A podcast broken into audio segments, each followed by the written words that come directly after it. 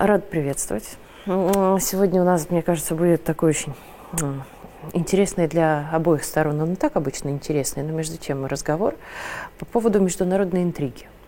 Вот сейчас что-то такое явно начало развиваться по отношению к свой, и в том числе а, к похабному миру – более того, что докатилось до израильской разведки. Я думаю, что ты точно читала материалы, э, которые на днях вышли в интересных СМИ, не западных, а, скажем так, азиатских, вот, и которые рассказали нам данные по погибшим которые четко разнятся вообще в разы с тем, что дают на самом деле и западные СМИ, и украинские СМИ. Что это может значить? Это говорит о том, что теперь и Израиль включился в эту интересную войну, с учетом особенно того, что сейчас идут визиты, и заявление Нетаньяху не так давно тоже было очень интересным на тему того, что я, конечно, рассмотрю предложение, но я ничего не имела в виду и никому ничего не обещал.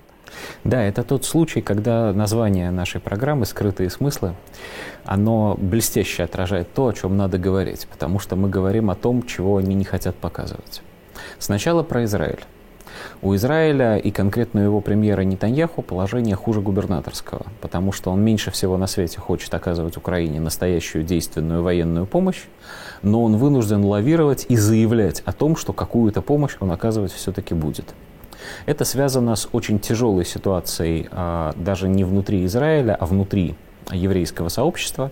Еврейское сообщество в США ориентировано скорее на демократическую партию США, то есть на Байдена, на действующую тамошнюю власть, и, соответственно, она оказывается как бы проукраинским или скорее антироссийским. Вот. При этом э, евреи в Израиле, вменяемые политики в этой стране, они очень хорошо понимают, что если начать бороться с Россией, помогать ее врагам, то друзья России, союзники России, оказываются вынужденными атаковать Израиль. Причем э, враги России, они где-то там далеко, вот. А союзники России с точки зрения Израиля, они прямо рядом на границе называются Сирия и Иран, точнее Корпус Стражи Исламской революции и организация под названием Хизбалла. И, соответственно, поставляя оружие Украине, ты буквально вынуждаешь все эти силы а, начать э, Израилю чинить, скажем так, осторожно, всякие неприятности. Вот. А Украина хочет ничего-нибудь другого, а хочет она железный купол. То есть израильскую систему ПВО, действительно очень эффективную, вот, ну, в израильских масштабах. Тут надо понимать, что Израиль же это очень маленькая страна, ну, и 20 не могла батарей не этого, даже в да, Израиль маленький, там 20 батарей, батарей вот этого железного купола реально накрывают, защищают всю страну. Иногда, правда, очень, пробивают, Очень эффективно, но ну, да. в целом защищают. В целом, да. Вот. Ну, а лучше, чем украинская, На Украину согласна. это поставлять совершенно немыслимо, но это понимают э, эксперты, и, по-видимому, совершенно не хочет понимать ни нынешнее руководство Украины, ни нынешнее руководство США. Теперь что произошло, а с, э, с чего ты начала этот разговор? Произошла очень интересная штука. В турецкой газете, причем газете, которая в Турции, э, газетах даже во множественном числе, именно которые так. в Турции известны именно как, э, скажем так, работающие с э, источниками информации, со сливами информации разного рода, полусекретной, был со ссылкой на Моссад, на израильскую разведку, опубликован э, материал, в котором было сказано, что, во-первых, потери Украины совершенно кошмарные, 157 тысяч погибших за 10 месяцев на начало января. Заметим, это еще без пропавших без вести. Да, там нет такого да. Э, деления. Там речь шла именно об убитых и раненых. Какое чудовищное да. количество раненых, 157 тысяч погибших. И что может быть даже еще более важно, если верить турецкой прессе, то э, натовцев, не украинцев, а именно натовцев погибло почти 8 тысяч человек во, во время этой войны, из которых две с лишним тысячи это прям вот настоящие действующие военнослужащие стран НАТО, еще больше 200 это военные советники, ну, надо полагать, находившиеся на Украине легально, и больше 5 тысяч... Э, Добровольцев. Ну да, там они названы словом, которое с турецкого разумно перевести как наемники, можно к ним как-то по-разному относиться, но, в общем, как бы неофициально военнослужащих стран НАТО, не вот прям солдат в форме. А, конечно, это катастрофически. Если это правда, это катастрофические потери. Что не менее важно, в той же э, статье опубликованы данные о том, что потери России соотносятся с потерями украинских войск примерно как 1 к 8, А если брать вместе с натовцами, то примерно как один к девяти. Это катастрофа. Если это правда, еще раз, это не наш генштаб распространяет. Это не наши пропагандисты.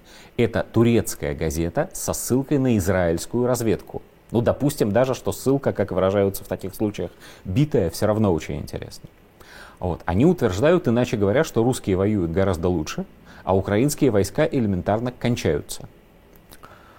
Если мы соотнесем эту информацию с тем, что произошло в США, а в США Вашингтон-Пост очень серьезное и влиятельное издание, может быть, одно из самых влиятельных в США, публикует информацию о том, что половина республиканцев, в том числе в Конгрессе США, а в Нижней палате американского парламента республиканцев большинство, теперь, как мы знаем, половина республиканцев согласна с тем, что мир на Украине надо заключить, а поступившись какими-то территориями Украины в пользу России, то мы получим очень интересный вброс.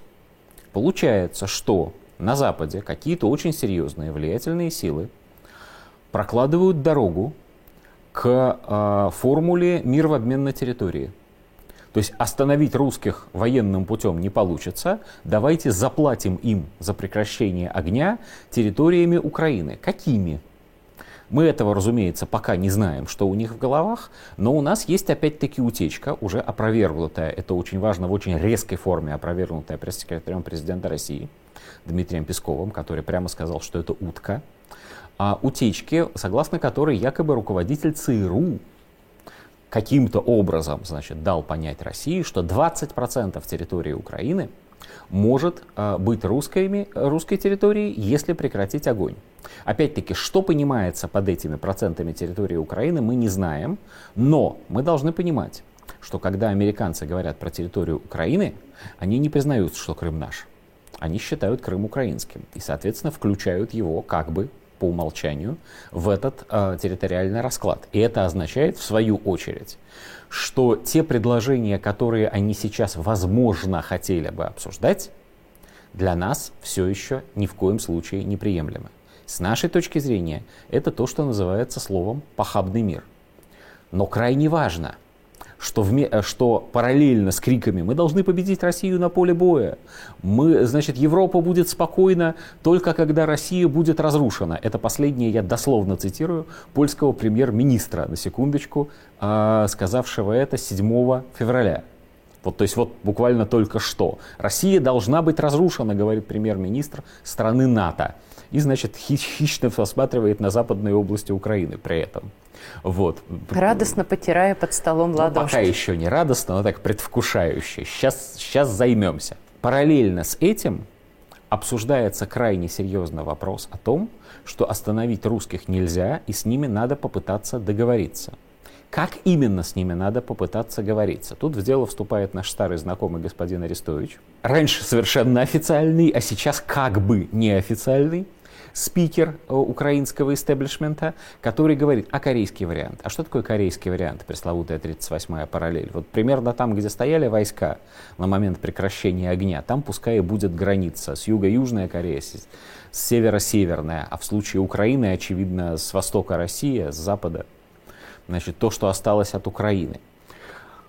Они очень боятся нашего грядущего наступления и очень хотят остановить военные действия до того, как это наступление начнется. Давай в лоб пока. Нельзя соглашаться. В лоб.